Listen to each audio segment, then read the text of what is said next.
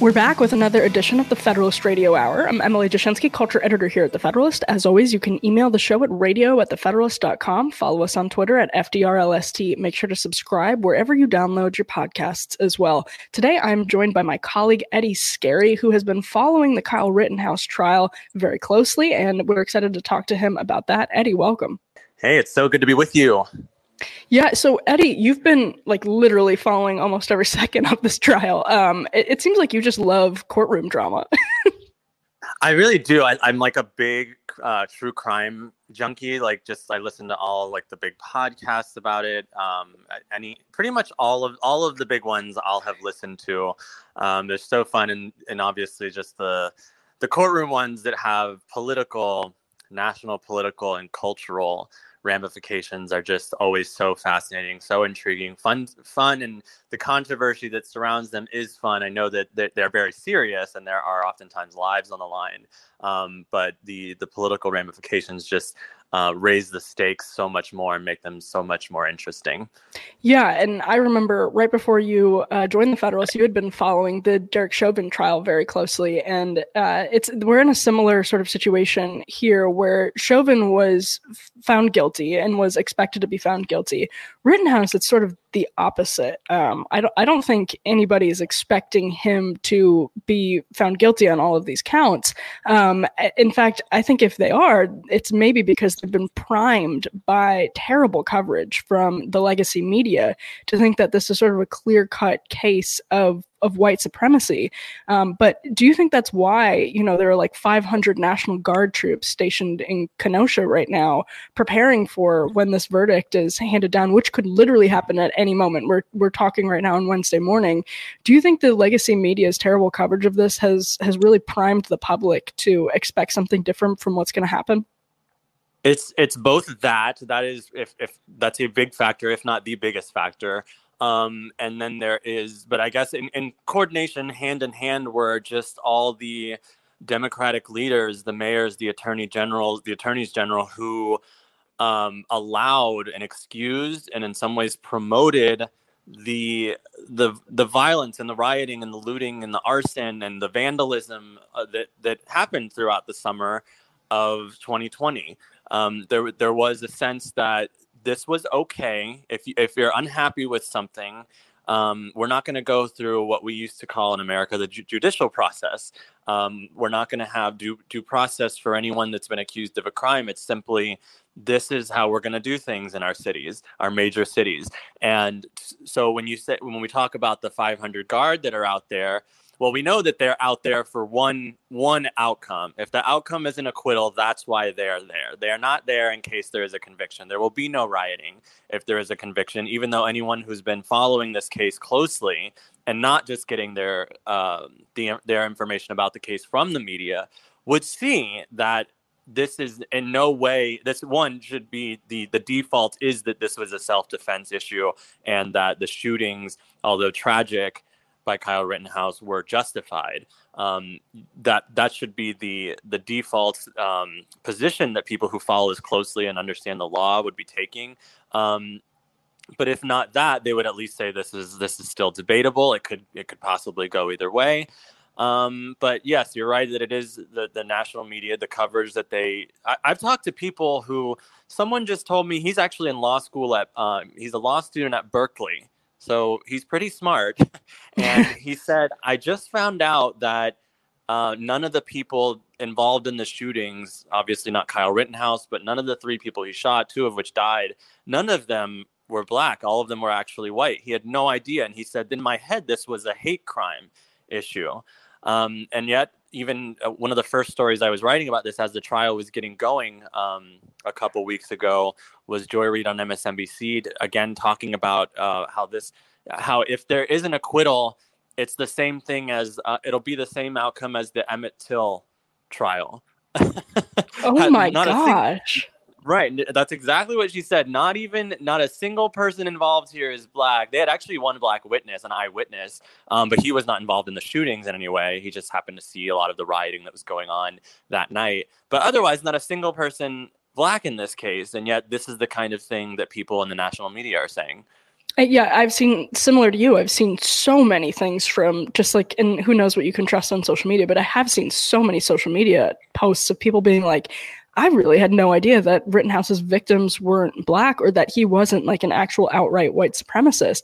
I was watching, um, I think it was The New York Times had a, it, we're obviously in this true crime moment. And, and I think what's compelling about the Rittenhouse trial is that there's so many hours of footage from so many different angles, and members of the public can really sort of piece together their own version or their own interpretation of how things went just by searching the internet and looking through all of these videos. Um, but it's, it is truly amazing how many social media posts I've seen from leftists being like, I literally didn't even realize that. The New York Times, in this little documentary they have on YouTube, literally says that he has been seen, Rittenhouse has been seen giving the white supremacy uh, sign, like, and I'm talking about his fingers being in the okay position, like still, still right now, they are still peddling this stuff. Um, has there been anything, I mean, Joy Reid, that's a good example. H- has there been any media coverage, or are you surprised that they've carried so much of this live because it has destroyed their narrative? Well, I mean, I, I I could be wrong, but I haven't seen the um I haven't seen the live uh, feed from the trial on. Uh, I think maybe they did closing arguments, but up until that, um, when they had all the the eyewitnesses, um, all the evidence, the testimonies, that basically one after the other, they were all the state's, um, almost all of them were the state's witnesses. They were the ones who were most devastating to the state's case. Um, and, and really actually backed up the idea that this was self-defense on behalf of Kyle Rittenhouse. I did not see that streaming anywhere on M S N B C, C N N, anywhere. These, these were all, I had to watch them um, on the on YouTube, the different different streaming um, services, I guess. And uh, I, I I I would, however, see some of the coverage after that was after um, after each day's uh, session of of the trial. And I would say that the, the biggest tell for me that this was not going the way that liberals in the media had set it up, had had had primed people to believe it was going to go. You could tell that it was not working out that way based on what were they doing? What have you heard so frequently? Well, there's a problem with the judge. There's bias with the judge because he's he's coming down on the prosecution. And he said he said that you can't use the word victim to describe the people who were killed.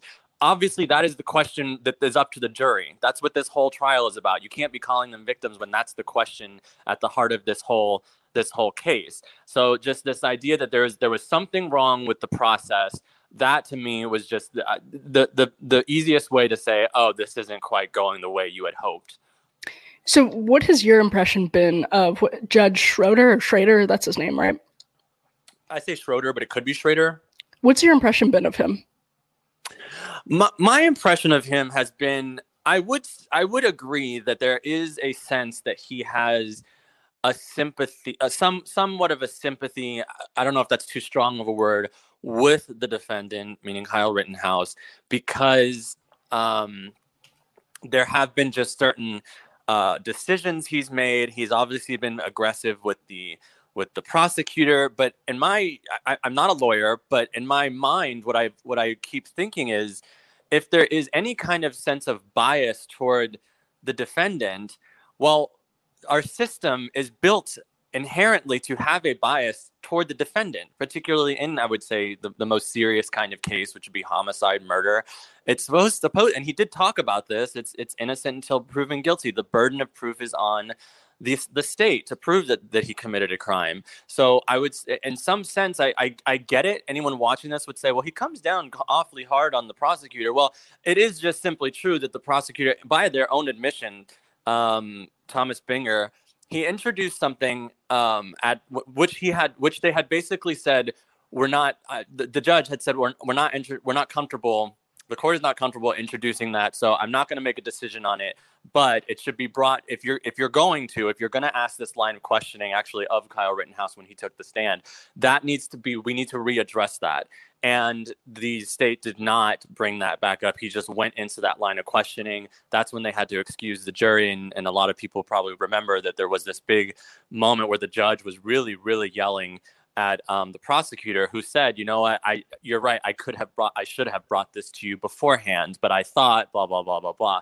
Um, but a- again, I don't, I don't, I don't think that there, um, I don't, I don't see a case, a, a situation where this on a, it goes to some kind of appeal because the judge um, mishandled the, tr- mishandled the case or anything like that. I think that it is just a matter of his, the, the defend, the defense is good. I think the the overwhelming evidence is on the defense's the defense's side, and the judge should, can see that just as good as anybody else. So if he's if there is this sense, I mean, it's just because the facts of the case and our system lends itself to that. Yeah. Also, the prosecutors, they have seemed terrible. I didn't pay super close attention to this case um, or, or to the live trial until really the closing arguments, and I watched all of the closing arguments, and I was actually shocked by how amateur the prosecution sounded. I mean, it was like, maybe it's them grasping at straws because, as you say, the facts really are not on their side.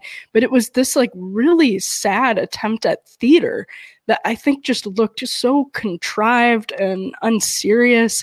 It just, if anybody wasn't watching this trial and was just consuming the media coverage of it, they probably aren't going to understand fully how bad of a job the prosecutors did. And I guess I'm curious is if you think they did a bad job because it was inevitable, they had to do a bad job, the facts weren't on their side, or were they just not up to the job anyway? That is something I'm, I obviously I don't, I didn't know anything about these prosecutors, Thomas Binger, and I actually never figured out the name of his co- uh, co-counsel. Um, but I, I, I kind of, I've wondered to myself, are they really this stupid? Or did they just end up with a case that they felt they had to pursue, and this is the best they could they got? I mean, to me, what happened with the um, the closing arguments, I, I guess if, if if you only saw the closing arguments, they might have been you might have come away with it with a with a better impression. But if you if you watch the whole trial, what the what the prosecutor, what Thomas Binger is asking was asking the jury to do, was disregard what all of my own, what what the state's own witnesses said, and mm. believe this story that I'm going to tell you, and we're going to base it on this um this drone footage and and this one um they basically stopped like stopped one frame of it, the yes. drone footage that that shows Kyle Rittenhouse from God knows how many feet away, probably like what a thousand or something feet away, and uh, you know this is we're telling you what he's doing. They didn't have a single witness to testify that's what's happening in that in that image. They didn't. So my whole thing coming away with it was, if this story you're telling is true,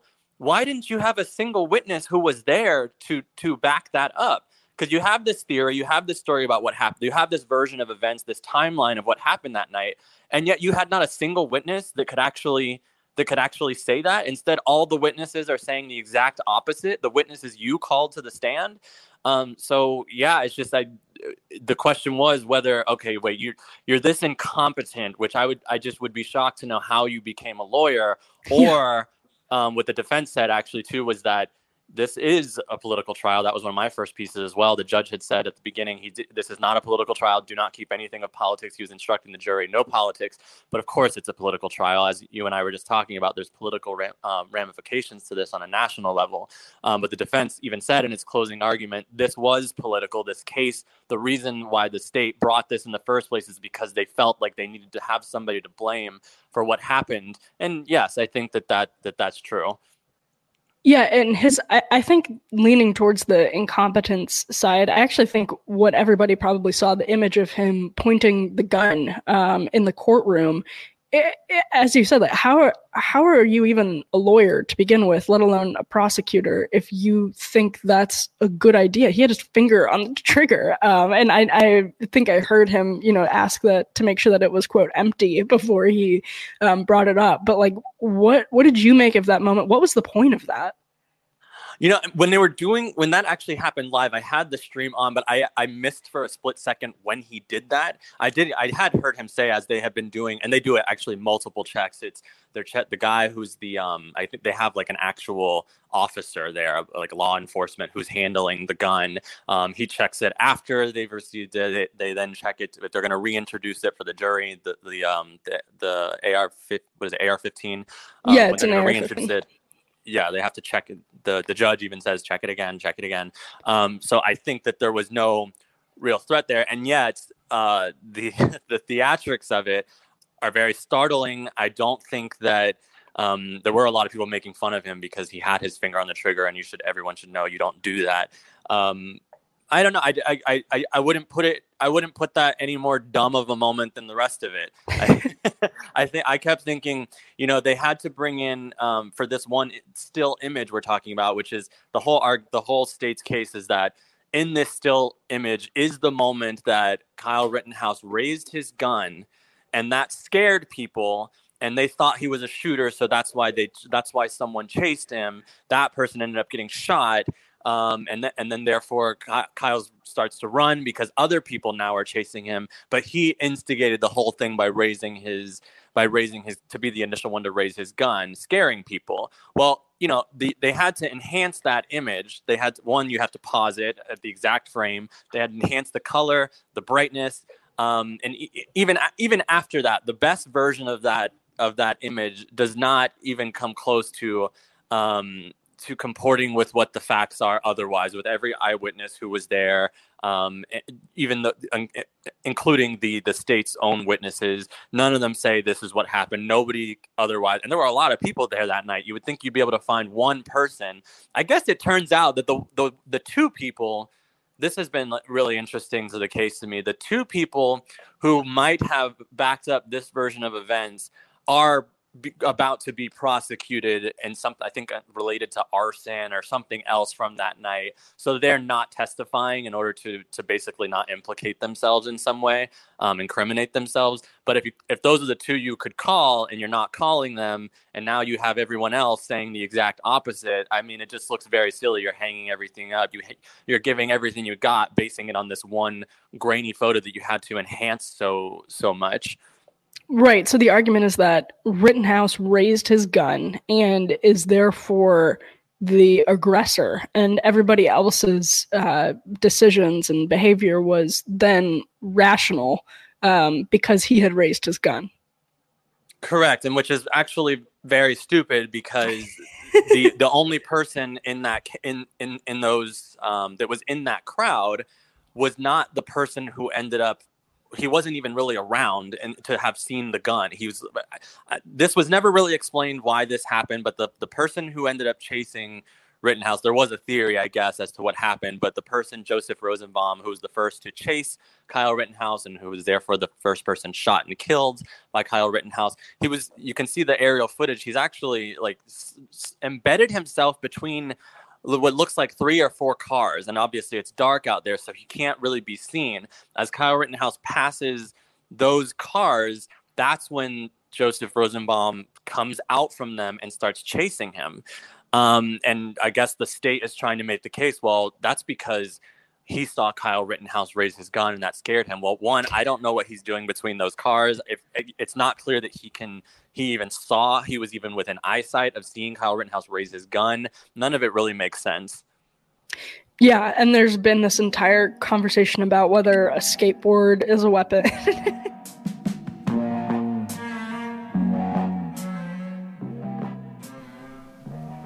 Are your thoughts running in endless circles in your mind? I know I've been there. With the stresses of the last couple of years, it's more important than ever to practice living healthier and happier lives. We talk about that on this show all the time. So what if a few minutes was all it took to change your relationship with stress and anxiety, transforming your life for the better? Well, that's the power of meditation with Headspace. Our thoughts can be confusing enough. Meditation doesn't have to be. Headspace is your convenient dose of meditation, mindfulness, and sleep exercises to relieve stress and anxiety and help you get a good night's sleep, all in one app, making it super easy to catch your breath and to make time for your mental health. And it's one of the most science-backed meditation apps in the world, proving meditation works. A study proves in just two weeks, Headspace can reduce your stress by fourteen percent. All right, so Headspace, if you're struggling with stress, if you're struggling with anxiety, you gotta give it a try. Let's actually give it a try right now. So either sitting down or lying down, just beginning with a nice big deep breath. In through the nose and out through the mouth. As you breathe out, you can close the eyes. Allow the breath to return to its natural rhythm. And just take a moment to feel the weight of the body pressing down into the seat or the surface beneath you. Just allowing any thoughts, any sensations to come to the surface. The body, the mind, just letting go of those things.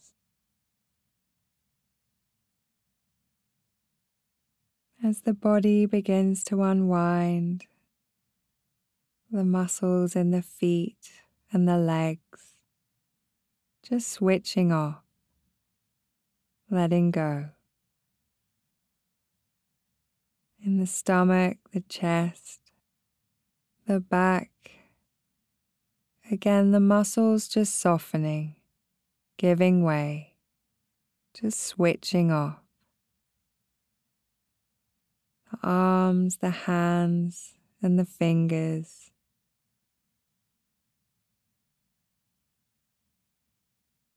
All just letting go. The neck, head, even the muscles in the face, just softening. Letting go as both the body and the mind unwind. You can either gently open the eyes again or just leave them shut now. Meditation is surprisingly helpful. I've recently found Headspace and I'm excited to learn how to use it to meditate because it can really be a powerful, powerful tool, more than you even realize if you've never done it. So find some Headspace at headspace dot com slash Federalist and get one month free of their entire meditation library. This is the best Headspace offer available, so go to headspace dot com slash Federalist today. headspace dot com slash Federalist. Um, that and th- then that gets to um, what's his name, Anthony Huber, right? Who was who was killed when he was, as the prosecution says, trying to disarm Kyle Rittenhouse. Um, from Rosenbaum to Huber, these are two very different situations, um, and and very different, I think, burdens of proof. How do you think the prosecution has done when it comes to Huber? I think um, I I want I believe that everyone who looks at this in a reasonable way can't really separate the what started the whole incident that night, you know, the shooting of, of Rosenbaum, the chasing of Kyle Rittenhouse, which then becomes the shooting of Rosenbaum, then becomes a mob that they're all yelling things. You got go get him, chase him, get mm-hmm. his ass. Like they're saying all these things. You can't, I don't know that, um, Jur- jurors, in particular in this case, the jur- jurors, but anybody watching this can separate one thing that happened from the other. The whole thing is is just kind of tragic, but it is a series of events that were not isolated. You had you had this you, Rittenhouse was a kid at the time, so seventeen, shoots a man because he thinks he's well because he is being chased, and the eyewitness testimony is that this this guy chasing at him is yelling expletives and trying to get his gun, trying to get Kyle's gun. So Kyle shoots him, kills him. He starts to go in the direction of police. He's going towards police. Police. You know, I think typical of if someone was on a shooting rampage and went there just to shoot people, does not then head towards police. right. right. So he's heading towards police. Um, suddenly this this mob starts forming behind him. They're now chasing him and yelling things, get him, get him. Someone tries to attack him with the skateboard. That's Anthony Huber, as you were saying. And he actually did it twice. Um, and, and, and then tries to get his gun while he gets shot. Okay. And then, then we go to the next person who's, who's, well, before that, actually, there was someone who hit him in the head. Kyle Rittenhouse falls to the ground. Another person tries to kick him in the head. Um, he, it, it looks like Kyle Rittenhouse shot him too, but they'd never been able to identify who that was. And he never came forward. Um, So you have you have all that happening. Then you have the skateboard coming, trying to get his gun. You have another guy coming. This guy has a gun, points it at Kyle Rittenhouse, tries, also makes attempts at getting his gun. I mean, you're, you're just looking at a chain of events that that really are you can't you can't isolate any one of them. If it had stopped, if it had stopped was just um, was just the shooting of Joseph Rosenbaum, but what had happened, it looks like, is that Kyle would have made his way to police. He would have told them, "Hey, I just shot somebody," and he, he but he was trying to get me. And we, we might not have seen any of this ever happen. They would have just said, okay, this was um, a tragedy. He was acting in self-defense, but that's not what happened. We ended up with two. Um, we ended up with two more people shot, one dead. And um, again, I, I, it's just it's a series of events that I, I would I would think that any reasonable person on that jury can't can't isolate any of them. Right, right, right. Um, were you surprised last night that the jury didn't render a verdict? I think a lot of people were expecting. I actually don't know why people were expecting it to come back so quickly, because they uh, they it was pretty uh, probably like six or seven p.m. by the time uh, the arguments wrapped. Um, were you surprised that there wasn't a quicker decision? I, you know, it could go either way. I know you said at the begin at the top of this that. that it was expected that um, Derek Chauvin, who was the officer charged, one of the officers charged with the killing of the murder of George Floyd, um, that, that it was expected that he would be found guilty, that he would be convicted. He has he was facing, I think, eight counts. I thought there was one of them. My memory is getting a little bit fuzzy, but there was one of them that I thought possibly, and I think that had a maximum of three-year prison. The other one that just like this, just like this trial, I watched that one from top to bottom, and I thought that. Up until the very end, the defense of Chauvin had a very strong case that this was a tragic accident. George Floyd died of a heart attack that was compounded by dr- lethal amounts of drugs in his system, plus the um, the run-in with, with police and just, you know, a complete accident. Uh, but the the jury came back, I think, within within twenty-four hours with a with the full the full guilty rundown. Every count was a guilty was a guilty count. Um, So and that that did surprise me, honestly. I thought that there might be there might be one, but I see a str- I saw like around a seventy, seventy-five percent chance that he um, that that Derek Chauvin was acquitted. That wasn't the case. I was wrong. So nothing uh, would would surprise me when it comes to a jury deliberating this one either. Yeah, um, that's a that's a good point. Um, do you expect? So this is kind of a, a silly question, but if there, if Rittenhouse is acquitted, as it does seem increasingly likely that will be the case, um, two two questions here. One, do you expect riots to break out once again in Kenosha? And two, how do you expect the legacy media to handle it? I think like mistrial was already trending on Twitter last night. I'm I'm curious as to how they react if that happens. Uh, I would say, will there be riots? I mean, they have, at least now they have the guard in place. Um, I, I kind of, I, I haven't heard anything in terms of the, the mayor or any of the officials there saying, we're going to be leaning on this. We're not, we're not going to pursue anything. Um, we're not going to legally pursue anything or use law enforcement on, you know, say, for example, dumpster fires. That was a big problem that was happening in, in Kenosha that night, um, well, for, for several days, but on that particular night in August twenty twenty, is that police were not acting on people who were uh, out there, tr- you know, blowing up, th- blowing up things, uh, throwing rocks, destroying property. It was basically just, no, no, unless you see, vi- like, man-on-man violence, don't do anything. Well, I mean, that's not okay with a lot of people. For a lot of people, that they, their livelihoods are built into, are in their businesses, everything they worked for, every all, all of their dreams for their life and their children. That is their life, is their business. So it's not okay. And a lot of them did not have insurance.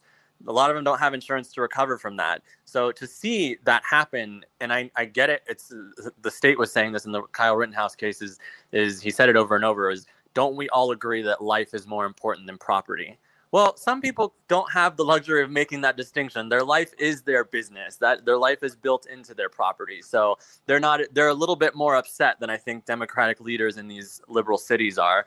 Um, so I, I it's a good thing that they have the, uh, the hopefully the infrastructure in place to or the structure in place to make sure that doesn't happen. If it does, and there will probably be at least a little bit. Um, if there's an acquittal. But if it does, I assume that, again, like just as happens all through twenty twenty, you won't see any coverage on C N N or M S N B C. Um, coverage in the newspapers, the, the big ones, will be relegated to, you know, the back of it. You know, you, you really won't see the big um, – you you won't see any January sixth, sixth coverage.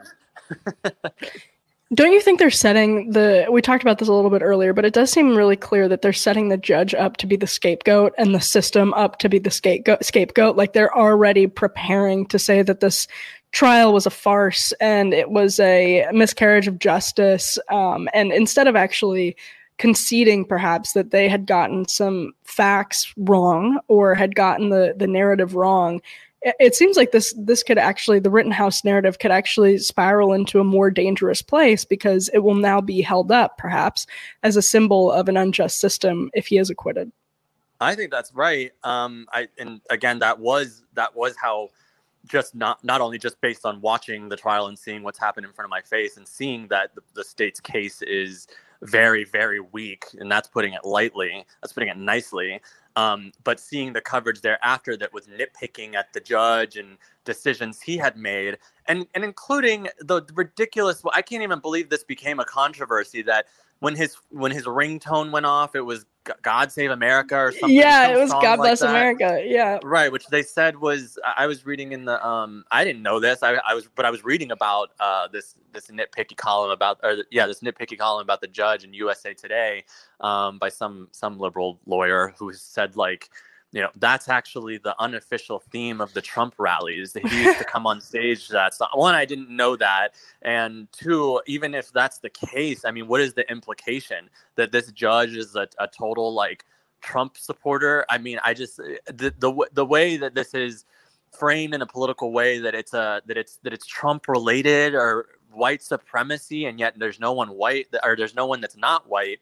Um, at the, uh, you know, at issue in this trial. It's it's just a very, um, it's a it's a very obscure way of doing it. And yeah, it's when you, uh, the impression had been among so many people that this was in some way um, race related, that this trial had anything to do with race, because of, of people, you know, that I have spoken to that just said that was my impression of it. That, but that was deliberately how the media wanted this to be. And, and I, I the latest thing being going, attacking the judge as as a Trump supporter is just one more way that they're doing that. And yes, I, it's it's not good, because that is just meant to do create like more doubt that this was unfair, even even though the facts were on on on the side of, of Kyle Rittenhouse to say that I was acting in self-defense. The facts are there. They are on his side. But so many liberals were so invested, so much of the left was invested in this, because they need to continue justifying all of the lawlessness that we saw last year, which, of course, was used to win an election. Mm-hmm. Right. No, and that's an, an easy thing to forget as well, that this happened in August of twenty twenty.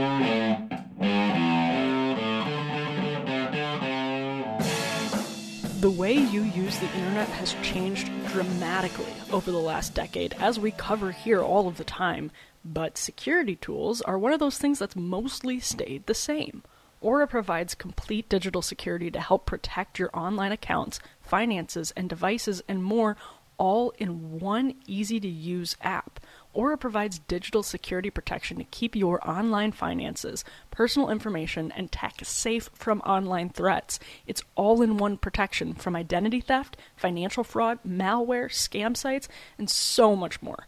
With Aura, you'll get alerted to fraud and threats fast, like if your online accounts or passwords were leaked, or if someone tries to open a bank account in your name. Aura is easy to set up. All plans come with a million dollars in identity theft insurance to help recover your stolen funds, and experienced U S-based customer support that's got your back. Aura is a new type of security service that protects all of your information and devices with one simple subscription. How nice is that? With an easy online dashboard and alerts sent straight to your phone, Aura keeps you in control and guides you through solving any issues. So for a limited time, Aura is offering our listeners up to forty percent off plans when you visit aura.com slash Federalist. Go to aura.com slash Federalist to get complete protection and savings of up to forty percent. That's A-U-R-A dot com slash Federalist.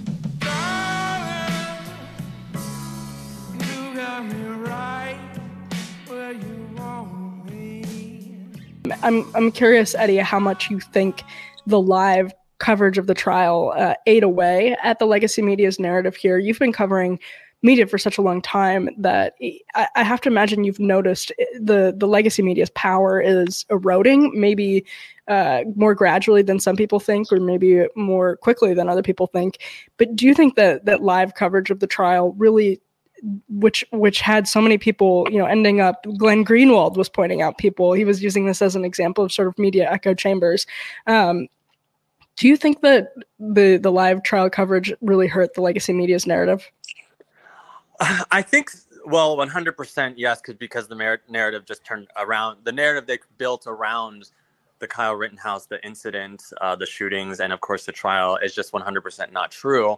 Something that I wish, because this is this is how I um, how I kind of approach these things. For like, I did not know really really much at all about what happened with Kenosha and and Kyle Rittenhouse. I had heard about it at the time. I saw the brief clip that that had been played on cable news, which shows this very, very young person with this large gun running and ends up shooting people because he falls and he shoots. I didn't know anything about what, like what the Joseph Rosenbaum, how he had been chasing Kyle and yelling things at him. And also bef- before even that, running around yelling the N-word, t- saying, shoot me, N-word, shoot me, N-word. All these things. I didn't know any of that. I had just seen the little bit. And I thought to myself, okay, like I wasn't really that interested. But when when the trial was going to get going um, a few weeks ago, so leading up to that, I was listening to what um, what was said on M S N B C and C N N and how this was race and how this is white supremacy and Trump and all this stuff. When they start tying those things to an issue, I immediately am skepti- skeptical and think this is this at the at minimum is I'm being misled in some way here, because that's just that without fail. That is always the case, always the case whenever they start talking about race and and tr- tr- white supremacy, all of that. It's without fail. You're at least at minimum being and being deceived about something. So that's when I decided to look into all the details, watch as much video as I could, read the reports back from what happened. What are, what is the defense expected to say? Okay, well, is there any merit to self-defense? Let me look back and see if I can in any way see that. What's the state say? Okay, wait, well, now I'm finding out that the three people, the three people who were shot, two killed, they're all white. And I'm thinking, okay, of course, once again, what, what I was told and what my impression was, was not true. That I wish that this would be the This would be the moment that people realize that when those, when that is what the media start banging the drum about, when they're trying to hammer that narrative home, you should at least know to, at a minimum, again, you are being lied to. Yeah, and uh, this entire narrative is so backwards because, again, I saw this in a legacy media publication just this morning. They said Kyle Rittenhouse uh, killed several people during the protests in Kenosha. And it's like, no, no, no, no, no, no. That's absolutely not what happened. He was at riots. Um, this was not a protest. He was there during riots. And everybody who was there rioting um, is... Uh, they were partaking in something illegal. Um, and that doesn't, I, I don't think that makes him a hero, but I do think it turns the table completely as though he's just some like vigilante, um, which is a, a word a lot of people on the left have used. A vigilante took it upon himself to go patrol the streets. Um, it's not really what was happening. The community that he worked in, that his father lived in, was literally burning. Um, and again, I don't think it makes it right. I don't think a seventeen-year-old had any business being out there, let alone with a rifle. But it's the, the narrative is just completely backwards that he was picking off innocent people.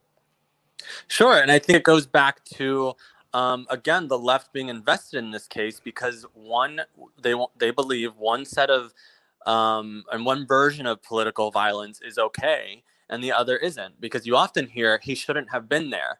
Well, who should have been there that night if he wasn't allowed to? Exactly. Right. There's not a single person who was there, um, unless you lived literally on on any of those streets. If you had bi- an, a business there, which many of these people did not, they're there lighting things on fire, breaking windows, throwing things at police. I mean, are you tell- is that who should have been there that day because they were angry and that that's now allowed? Well, no. I look at this in in terms of okay, everyone was there. I I agree with you that if I had. If I could go back and I had, I, I could tell Kyle Rittenhouse, look, like you don't want to go there. This is not going to, there's a good chance that you're going to do this. Or if, let's say I knew the future at the time, I'd say, you're going to end up shooting people. I bet he would have made the choice not to go there.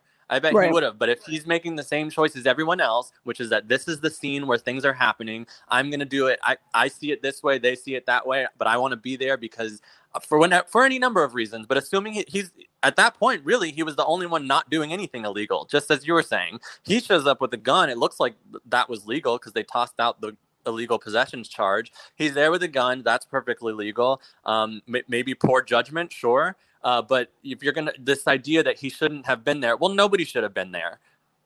Right, right. It it, it doesn't justify anybody. Um, the whole thing, it shouldn't have been happening in the first place. Um, yeah.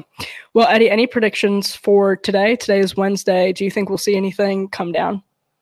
Uh, my, which means nothing, but my instinct is that today they will render their verdict. Um, which way it's going to go, I don't know. I think that any... Any reasonable person, which is what you're supposed to put yourself in those shoes, that's what the jury's expected to do. They would say this is this is defense, and even if there's a chance that it's not, there's too much evidence that says it is. All the witnesses said, all the independent witness, witnesses said it was defense. Um, I, I I'm just going to have to acquit, but that's just the prediction that isn't re- worth really much these days. Well, I bet juror, jurors, and I think this was probably true in the Chauvin trial as well, and I think that decision was correct, but I think the, the jurors are probably also uh, have weighing on their minds uh, their families and what could happen um, as any information from their deliberations leaks right. or whatever. They said that. They said, uh, I mean, and I knew that at the start of the trial, there were at least two or three two or three potential jurors. They hadn't they hadn't been selected yet. Um, but they said, I'm I'm worried no matter which way this goes. Actually, they said, no matter what the verdict is, that there's going to be more problems here. I don't know that I even feel safe walking to my car after each day of, of, tri- of, of trial. And we know why that is. It's because this has been so, so overheated and politicized when it shouldn't have been. Um, but if, but it is. And there's there's no way of turning back that clock. But yeah, they are scared. And that, that, of course, yes, that weighs on their minds, obviously. Eddie Scarry, thank you so much for breaking this all down. Thanks, Emily. You've been listening to another edition of The Federalist Radio Hour. I'm Emily Jashinsky, culture editor here at The Federalist. We will be back soon with more. Until then, be lovers of freedom and anxious for the fray.